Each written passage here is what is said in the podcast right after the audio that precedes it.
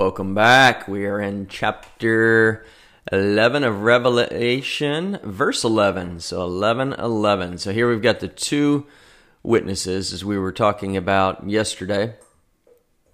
These two witnesses, we don't quite know who they are. We can speculate, but where God is silent, we can we should say silent as well. I have my um, speculation as to which two it is, and you're you may agree or disagree, but it's a non-essential, so we can just agree to disagree and exercise our brains as we talk about it. But what we do know is that they people will try to make war against them, and God will allow them to be just incredibly powerful and Old Testament prophecy style, where they are talking about the glory of God, which is exactly what you and I should be doing. We may not be called prophets, but we are saints. Because if you believe in Jesus Christ, then you're a saint.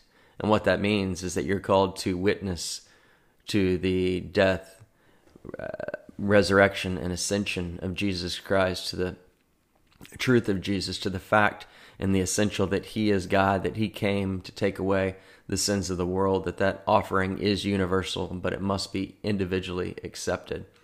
That is what you and I are called to do. And when we don't do it, we wonder why we find ourselves sad, depressed, lonely, isolated, defeated.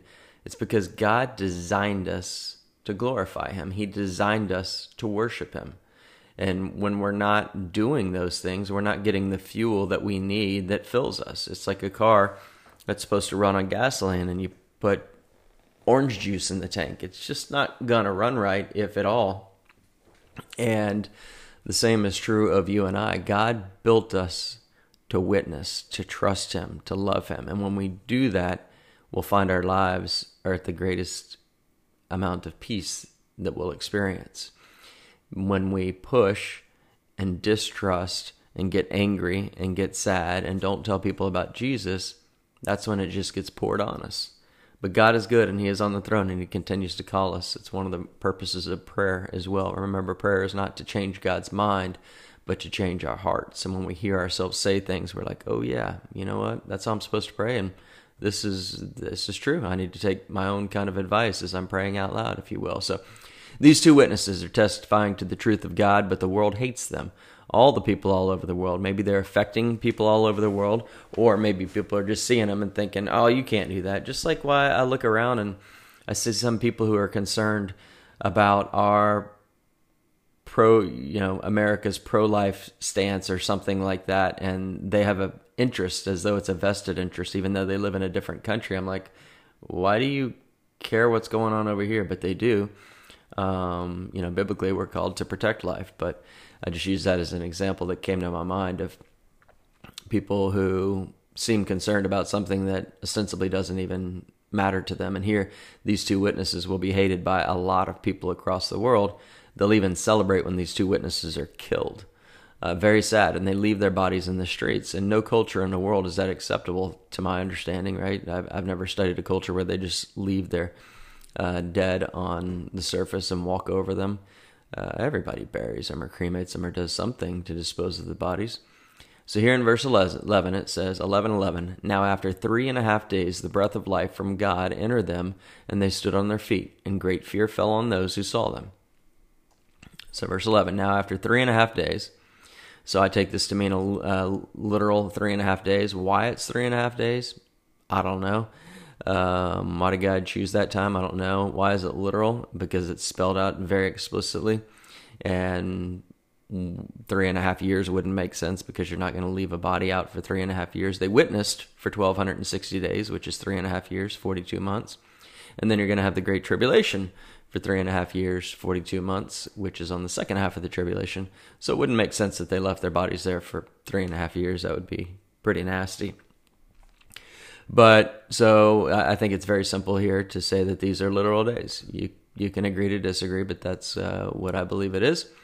And so after three and a half days, the breath of life from God entered them. Let's go to Genesis 2 7. Genesis 2 7 says, And the Lord God formed man of the dust of the ground and breathed into his nostrils the breath of life, and man became a living being. So God breathed the breath of life into Adam, and here he breathes the breath of life into these two witnesses who were who were dead. They were dead for three and a half days. Uh, similar, not exactly necessarily, but very similar to uh, Jesus being in the tomb for three days. Um, and then they ascended into heaven just as uh, Jesus ascended into heaven. Jesus, of course, had a death, but also a burial and a resurrection and an ascension. Here, these two witnesses have a death, but no burial. But similar to Jesus, they also have a resurrection and they also have an ascension. And they don't need to be buried. Perhaps we could look into that and say, well, for the believer, there's no more death, right? Because if you believe in Jesus and it's appointed to man to only die once and you have eternal life, you're born again. Nicodemus looked at them and said, How can you be born again? Are you going to crawl back into your mother's womb? And like, No, you're spiritually reborn. So you don't need to be buried because you were buried with Christ. That's what uh, baptism represents when you see people in a church or in the ocean or outside or wherever. Baptism doesn't save someone. It's not required. It's a great thing. And it's a reflection of an outward, uh, it's an outward sign of an inward change. It's telling the world, look at me. This is a decision I've made. I'm declaring publicly that I am a believer in Jesus Christ. And I am going to tell people about Jesus, even if it means persecution, even if it means that I'm kicked out of my social circles, I suffer at work and my communities, etc., because of that. So the the dip into the water didn't mean to get on baptism, but I'll do it for a minute because a lot of people have the wrong conception of it. The symbolism of going into the water is that you're being buried with Christ, and then coming out of the water is the resurrection from that burial, from that death. And again, it's just an outward sign of an inward change, of your heart change, telling the world that you've done this. It doesn't save you, it has nothing to do with salvation.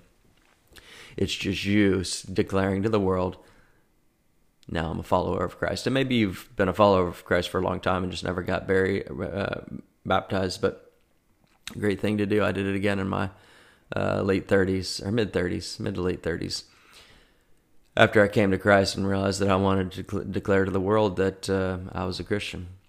So here we go. It says, after three and a half days, the breath of life from God had entered them, and they stood on their feet. Remember that witnessing to others is the best way to claim your faith and put it to work. It is the best way to regenerate a sad or broken heart. That's what God, God designed us to do. And so it revives us. But then we don't do it and we wonder why we feel sad and isolated and defeated. It's because we're doing something that God didn't design us to do, to have our pity parties and to be sad for ourselves. And trust me, I've been there, I've done that. I've had many pity parties in my life. But when I do them, God's like, all right, you better finish that pity party, you know, have some balloons and some cake, and then wake up tomorrow morning renewed and go and tell people about me because it will rejuvenate you. It's what I built you for, Mike. And if you're listening to this, it's exactly what he built you for too, is to tell people about Jesus, to sacrificially serve. And that's why he came the first time as a suffering servant, because he wants us to be suffering servants to win people to Christ with our attitudes, actions, behaviors. Verse 12 And they heard a loud voice from heaven saying to them, Come up here. And they ascended to heaven in a cloud. Typically, a cloud depicts God's power. Here, God has invited them to heaven, and I envision Him escorting them to heaven, much like we saw in the rapture. So, if we go back to a picture of the rapture in 1 Thessalonians 4 15 to 17, it says this For this we say to you by the word of the Lord, that we who are alive and remain until the coming of the Lord will by no means precede those who are asleep. For the Lord himself will descend from heaven with a shout, with the voice of an archangel, and with the trumpet of God and the dead in Christ will rise first. Then we who are alive and caught uh, and remain shall be caught up together with them in the clouds to meet the Lord in the air. And thus we shall always be with the Lord. So we see that we've got this cloud, and it says, and their enemies saw them. So the people who were their enemies, who were trying to hurt the witnesses, who were trying to kill the witnesses, who were celebrating what we call a satanic Christmas, giving gifts to each other in celebration of these two witnesses having been murdered. They're celebrating that. And now these people, it says they saw them. When you see the power of Christ, it should change you. And so in verse 13, we're about to see this. It says, In the same hour there was a great earthquake, and a tenth of the city fell. So a great earthquake occurred also when the sixth seal was open in Revelation 6:12 where it says I looked when he opened the sixth seal and behold there was a great earthquake. Okay, and there will be an even greater one when the seventh vial is poured out in Revelation 16:18 which says and there are noises and thunderings and lightnings, and there was a great earthquake, such as a mighty and great earthquake has had not yet occurred since men were on the earth. So that one we'll talk about later, but that's an even bigger earthquake. So this is referring to Jerusalem. I believe this earthquake is probably isolated to Jerusalem. Perhaps there's a global event that accompanies with, with it, but if we're reading scripture right here, it says there was a great earthquake, a tenth of the city fell in the earthquake, 7,000 people were killed. So it's a very descriptive number. And if it's a global event, I think it would well be beyond 7,000 people. Uh, but here it's saying 7,000 people were killed. So I think that's 7,000 people in the city of Jerusalem, is how I read it. And it says, And the rest were afraid and gave glory to the God of heaven. So the rest of the people who saw this were afraid. They saw this giant earthquake after these two witnesses rose from the dead, ascended into heaven, yeah, I'd, I'd, I'd be afraid too if I didn't know God and I just saw two people who were lying in the street dead for three and a half days just wake up. Wake up, literally. Kind of look around and be like, What's up, guys? That's all you got? You think you can kill me and just let me rot in the street for three and a half days? Well, my God is bigger than you. My God is stronger than you. My God is all powerful. He is all present. He is everywhere at the same time. He created you, He created everything and your theories about life and the theory of evolution and some Big Bang and some reincarnation. Those are all wrong, guys. Listen, God is real. Here's His Word. Read it, live it, trust Him, accept this invitation. So there's going to be, be some people who accept Christ. Remember, during the greatest during the tribulation, we're going to see this greatest revival in history of people coming to know the Lord Jesus as their Savior.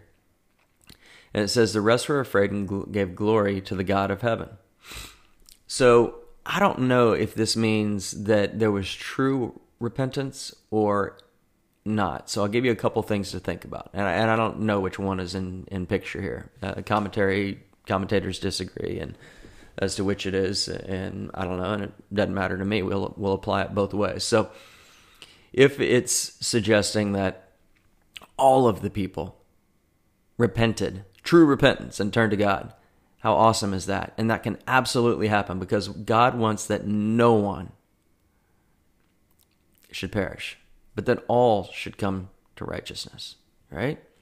So God doesn't want anybody to go to hell. He wants everybody to go to heaven for him. But he's a holy and just God, and He can only have holy people in His presence who are made whole through the blood of Jesus Christ because they can't atone for their own sins. There's not enough ladies they can cross the street.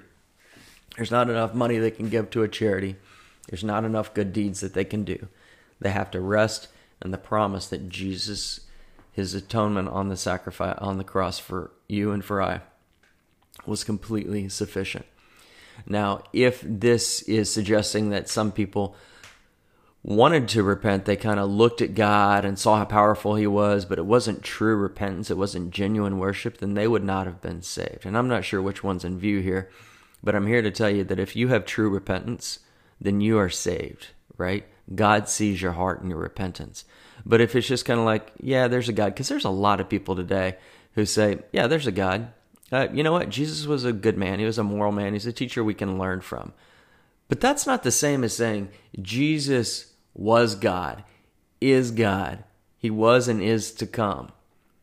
He is alone the way we get to uh, to heaven. He is the way, the truth, and the life. There's a huge difference between those two, and a majority of people that get interviewed will say, "Oh yeah, Jesus was, you know, a good man, a good teacher, a good moral teacher," but they don't declare him to be their God, the God, the one and only God.